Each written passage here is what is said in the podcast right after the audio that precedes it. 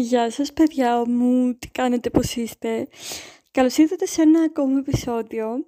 Η αλήθεια είναι ότι έχω καιρό να κάνω κάποιο podcast. Ελπίζω όλο αυτό το διάστημα να ήταν ευχάριστο για όλους και όλες και να έχουμε ένα πολύ όμορφο καλοκαίρι. Το θέμα αυτό ήθελα πολύ να το αναλύσω γιατί έχει να κάνει με την κριτική σκέψη και θεωρώ ότι είναι αναγκαία, ειδικά στην εποχή που ζούμε, διότι λαμβάνουμε κάθε μέρα έναν βομβαρδισμό από πληροφορίες, οπότε η κριτική σκέψη είναι αναγκαία, ώστε να φιλτράρουμε όλες αυτές τις πληροφορίες, τις εικόνες, τα ερεθίσματα που δεχόμαστε και να καταπολεμήσουμε και την προπαγάνδα, να αντιληφθούμε λίγο καλύτερα τι συμβαίνει γύρω μας. Η κριτική σκέψη δεν είναι εύκολο να κατακτηθεί. Την έχουμε συνδυάσει λίγο με έκθεση τρίτης λυκείου, με κάτι έτσι λίγο στεγνό, αλλά χωρίς κριτική σκέψη δεν μπορούμε να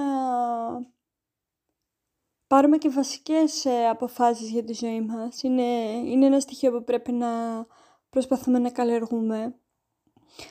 Ζούμε σε μια περίοδο που κάθε άνθρωπος θέλει κάτι να πουλήσει, κυριολεκτικά και μεταφορικά, είτε είναι ένα αγαθό είτε είναι μια ιδέα, ε, που συμβαίνουν πάρα πολλές κοινωνικό-οικονομικό-πολιτικές, το είπα, αλλαγές στον πλανήτη, οπότε καλό είναι να να έχουμε τα ραντάρ μας ανοιχτά για να συνειδητοποιούμε λίγο καλύτερα τι συμβαίνει. Όχι ότι μπορούμε θα μπορούμε ποτέ να το καταφέρουμε αυτό 100% γιατί έχουμε ρυθμιστεί από πολύ μικρή ηλικία στην μη κριτική σκέψη και στην να, να αποστηθήσουμε απλά πληροφορίες ή να λέμε ότι αυτό συμβαίνει, αυτό είναι, αυτό λέει η επιστήμη, αυτό λέει η δασκάλα μου στο σχολείο, οπότε έτσι θα είναι, αυτό λέει η μαμό.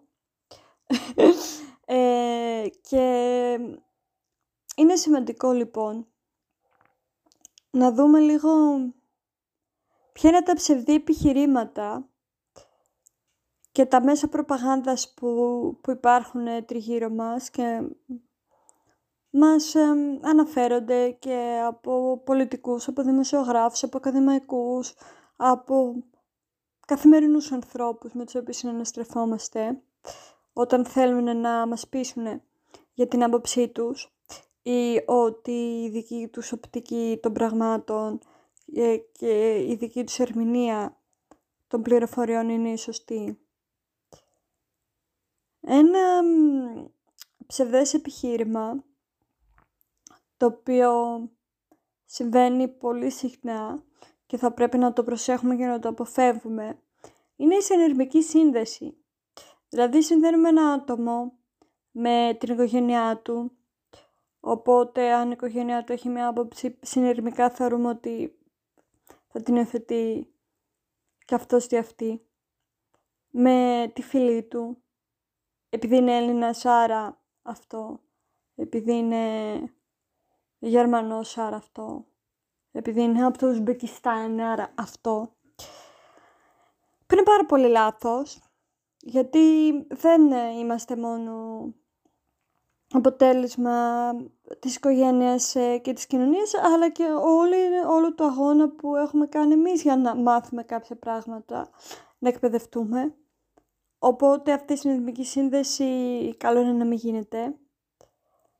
Μετά ένα, ένα άλλο ψευδοεπιχείρημα έχει να κάνει με την επίθεση ενάντια στο άτομο, ώστε να αποβιβάσουμε τη δική του την άποψη. Εντάξει, bullying υπάρχει παντού και πλέον έχει φτάσει και σε ένα τρομακτικό επίπεδο και στις μικρές ηλικίες.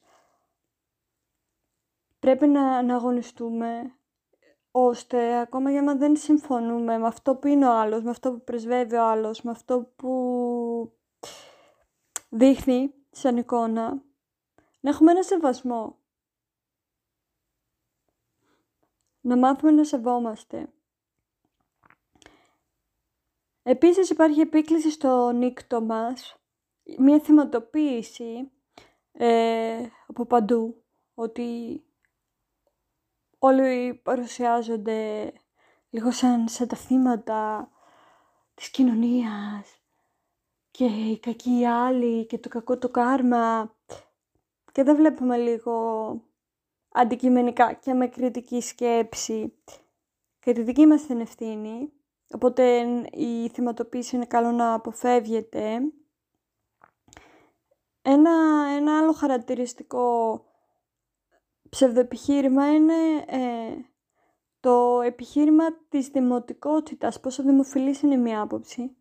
Και την εθετούμε με, με την ψευδέστηση ότι «Α, για να το πιστεύουν αυτό οι περισσότεροι, άρα έχουν και δίκιο». Όχι απαραίτητα. Γιατί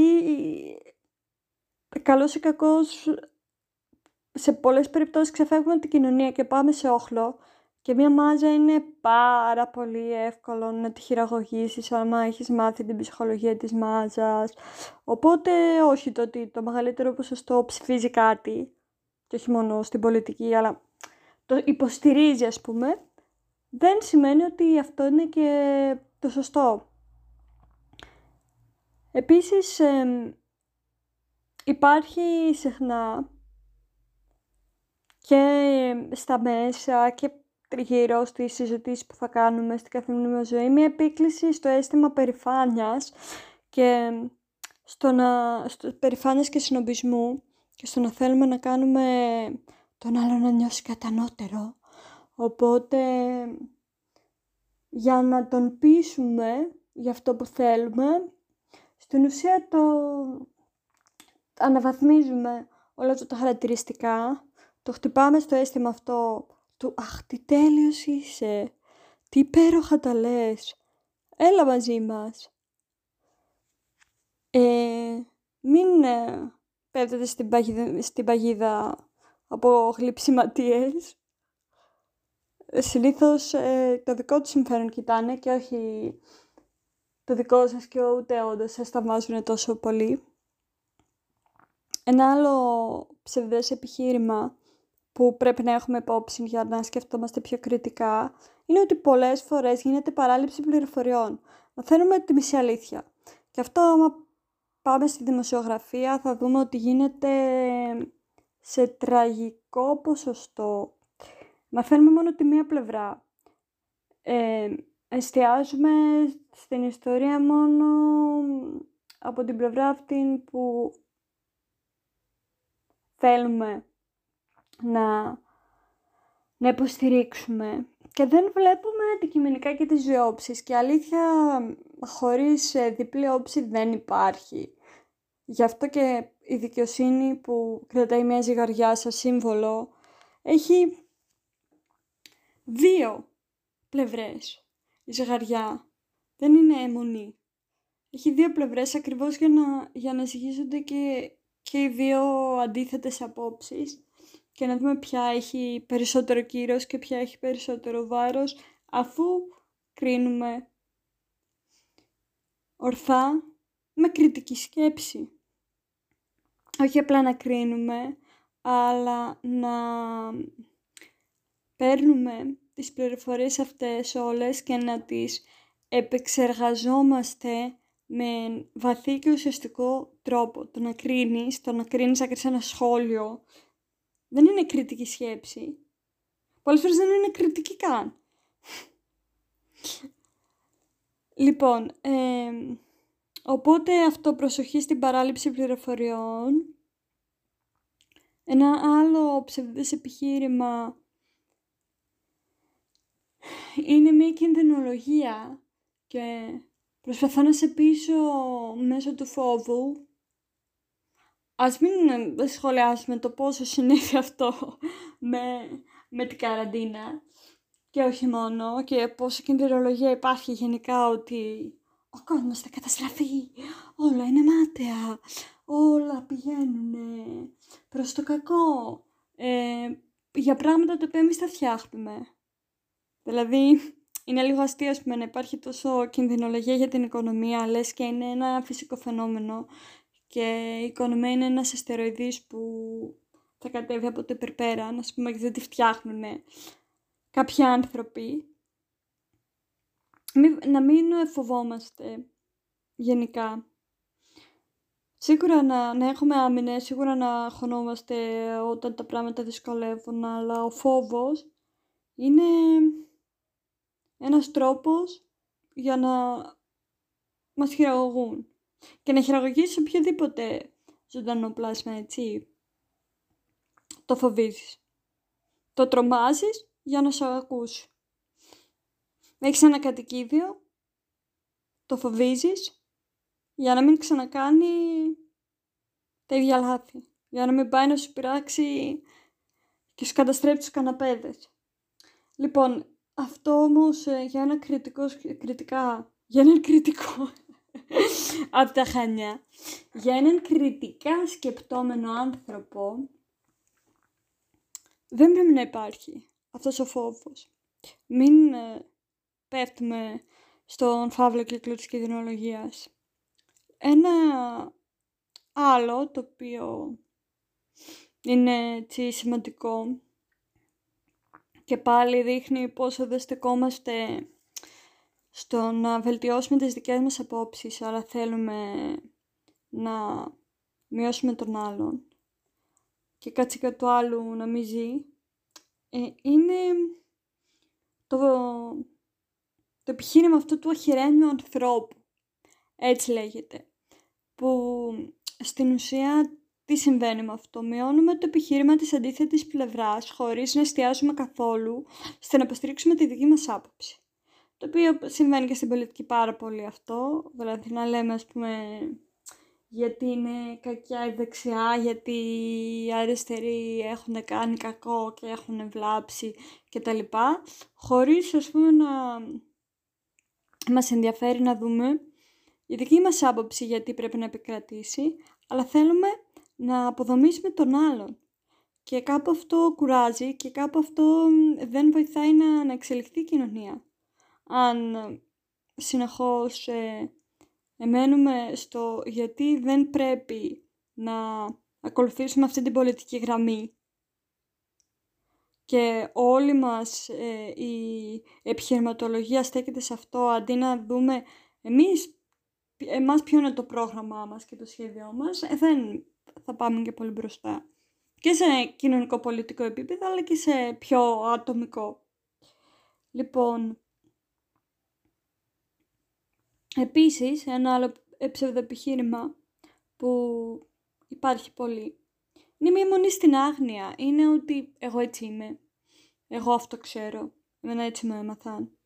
Εμένα με έμαθαν ότι αυτό ισχύει, ότι οι Έλληνες είναι οι καλύτεροι, ότι οι άντρες έχουν αυτά τα δικαιώματα και οι γυναίκες όχι, κλπ. κλπ. κλπ. Και κάποιοι άνθρωποι μένουν σε αυτές τις απόψεις χωρίς να θέλουν να εξελίξουν τη σκέψη τους και να πάνε ένα βήμα παραπάνω. Η αιμονή δεν βοήθησε και δεν εξέλιξε ποτέ κανέναν. Επίσης ένα άλλο ψευδοεπιχείρημα είναι η επίκληση στις αυθεντίες που δεν είναι πραγματικές αυθεντίες. Πόσο έχει συμβεί αυτό, το να βγαίνουν άνθρωποι που δεν γνωρίζουμε ακριβώς και τις σπουδές έχουν, ποιοι είναι, απλά έχουν ας πούμε καλό marketing και καλές δημόσιες σχέσεις και μιλάνε σαν ειδικοί. Και μετά ο κόσμος ας πούμε ψαρώνει με αυτό και λέει «Α, ναι, NLP, ε, τάδε college γράφει από κάτω, άρα κάτι θα ξέρει». Ε, όχι αναγκαστικά. Πρέπει να, να φιλτράρουμε κάθε πληροφορία και όχι να δεχόμαστε άκρητα κάτι επειδή θεωρητικά ο απέναντί μας γνωρίζει καλύτερα. Βέβαια, να μην είμαστε σνόπ και να μην υποτιμάμε και άμα κάποιος όντως μας αποδείξει ότι έχει κάνει μια έρευνα σε κάποιο θέμα. Εννοείται ότι θα τον ακούσουμε, γιατί έχει αφιερώσει έναν χρόνο με ερευνητικές μεθόδους και με έναν τρόπο σκέψης για να οδηγηθεί σε κάποια συμπεράσματα. Επίσης ένα άλλο ψευδοπιχείρημα είναι η επίκληση στην παράδοση, το οποίο μοιάζει λίγο με την αιμονή που λέγαμε πριν, ότι εγώ εμένα παραδοσιακά αυτό ήταν, παραδοσιακοί άντρες ήταν έτσι, παραδοσιακά αυτό ξέραμε, εγώ από εκεί που είμαι αυτό κάναμε. Κάποιες φορές αυτό είναι διάφορο και ότι κάτι, σεβόμαστε την παράδοση, αλλά δεν σημαίνει ότι υιοθετούμε κάθε στοιχείο και την παράδοση την κρίνουμε. Επικοδομητικά. Κρίνω, όχι επικρίνω. Κρίνω, αναλύω για να δω τι κρατάω από αυτό και τι όχι. Και το ίδιο συμβαίνει και από την παράδοση. Κάποια πράγματα από την παράδοση μπορεί να, να τα αγαπήσουμε πολύ και να τα θέλουμε στη ζωή μας και κάποια άλλα να νιώθουμε ότι δεν, δεν μας χρησιμεύει. Μας χρησιμεύουν σε κάτι. Κλείνοντας, θα ήθελα να μιλήσω λίγο για τα στερεότυπα, τα οποία ας πούμε είναι, είναι ένα παράγωγο όλων αυτών των ψευδών επιχειρημάτων, γιατί η προπαγάνδα και η μη, ας πούμε, κριτική και ελεύθερη σκέψη, που είναι παράγωγος ενός ανοιχτού μυαλού, που θέλει να ακούει και είναι δεκτικό, και δεν έχει παροπίδες. Τα στερεότυπα είναι ακριβώς αυτές τις παροπίδες, είναι κουτάκια που σίγουρα έχουν τη χρησιμότητά τους, γιατί ο κόσμος ήταν πάρα πολύ τρομακτικός άμα δεν τον οργανώναμε σε, σε κάποιες απόψεις, αλλά δυστυχώς έχουμε φτάσει σε μια τόσο στερεοτυπική σκέψη και αυτό δεν δεν βλέπω να διορθώνεται πολύ, που περιορίζουμε μετά λόγω των στερεοτύπων μόνοι μας τον εαυτό μας και ζούμε μια κουτσορεμένη ζωή. Γιατί υποτίθεται ότι τα πράγματα είναι έτσι. Στέρεοι τύποι. Απόψεις που δεν αλλάζουν. Έλλειψη ελευθερίας και ανοιχτού μυαλού θα έλεγα. Τα στερεότυπα μπορεί να είναι φιλετικά το οποίο είναι, είναι λίγο αστείο γιατί κανείς δεν διάλεξε τον τόπο τον, στον οποίο θα γεννηθεί και τη, τη φίλη του. Δεν λέω να αποδεχόμαστε τα πάντα άκρητα, ε, όλες τις παραδόσεις που μπορεί να έχει μια φίλη να, να μην τις κρίνουμε ή να είμαστε αυτό το, το υπερβολικά δεκτικό και αγάπη μόνο, αλλά να έχουμε ανοιχτές τις κεραίες ώστε από κάθε διαφορετική φυλή και από κάθε διαφορετική παράδοση να κερδίσουμε κάτι. Εννοείται μετά τα στερεότυπα τα σεξιστικά, στα οποία θα μπορούσα να κάνω ένα ξεχωριστό επεισόδιο. Θα σταθώ μόνο σε ένα πράγμα, δεν θα αναλύσουμε καν την αντικειμενοποίηση του γυναικείου φίλου, το, ότι είναι σε μόνο για πολλούς ας πούμε ένα σεξουαλικό αντικείμενο. Και θα πω ότι θα ήθελα πολύ να, να γίνει μια προσπάθεια να αντιμετωπίσουμε τους ανθρώπους σαν ανθρώπινα όντα πέρα του φίλου τους. Να να μην σεβόμαστε μια γυναίκα μόνο επειδή είναι μαμά κάποιου, αδερφή κάποιου, κοπέλα κάποιου, αλλά επειδή είναι η Μαρία, η Σοφία, η Χριστίνα και εκτιμάμε την προσωπικότητα. Δυστυχώς πολλές φορές ε, οι γυναίκες ε, καθορίζονται από τους άντρες που υπάρχουν στη ζωή τους. Ακόμη και το επίθετό μας είναι ή το πατέρα του συζύγου. Οπότε λίγο να γίνει μια προσπάθεια οι γυναίκες να είναι πιο αυθύπακτες προσωπικότητες και σε σχέση με, με την καταπίεση των ανδρών από κάποια στερεότυπα περισσότερη ελευθερία και να, να μην ε, υπάρχει αυτή, αυτή η φοβία της θηλυπρέπειας, το ότι το να εκφράσει τα συναισθήματά σου είναι θηλυπρεπές. Μετά υπάρχουν πάρα πολλά στερεότυπα σε σχέση με πολιτικές θρησκευτικές πεπιθήσεις, σε σχέση με την εικόνα του άλλου, τα χόμπι, τα ενδιαφέροντα. Να μην το κάνουμε αυτό, να μην καθορίζουμε έναν άνθρωπο μόνο επειδή ψήφισε κάτι, επειδή φόρεσε κάτι, επειδή επέλεξε να έχει μία θρησκεία, αλλά να βλέπουμε όλα τα χαρακτηριστικά της προσωπικότητάς του και τι μπορεί να μας προσφέρει αυτή η ανάγκη τεράστια που έχουμε να βάζουμε τα πράγματα σε κουτάκια να μειωθεί λίγο και να ανοίξουμε το μυαλό μας. Με διάβασμα, με έρευνα, με εμπειρίες, με ταξίδια, με ό,τι μπορεί να μας κάνει να βγούμε λίγο από, τον, από το comfort zone και να σκεφτόμαστε κριτικά και να ζούμε χωρίς να είμαστε παθητικά όντα. Να είμαστε δημιουργικοί άνθρωποι, να είμαστε ποιητικοί άνθρωποι. Αυτά από μένα. Καλή συνέχεια. Εύχομαι να περάτε πάρα πολύ όμορφα και θα τα ξαναπούμε σε ένα άλλο επεισόδιο. Ελπίζω να μην αργήσω το επόμενο τόσο πολύ. Φιλιά σε όλους!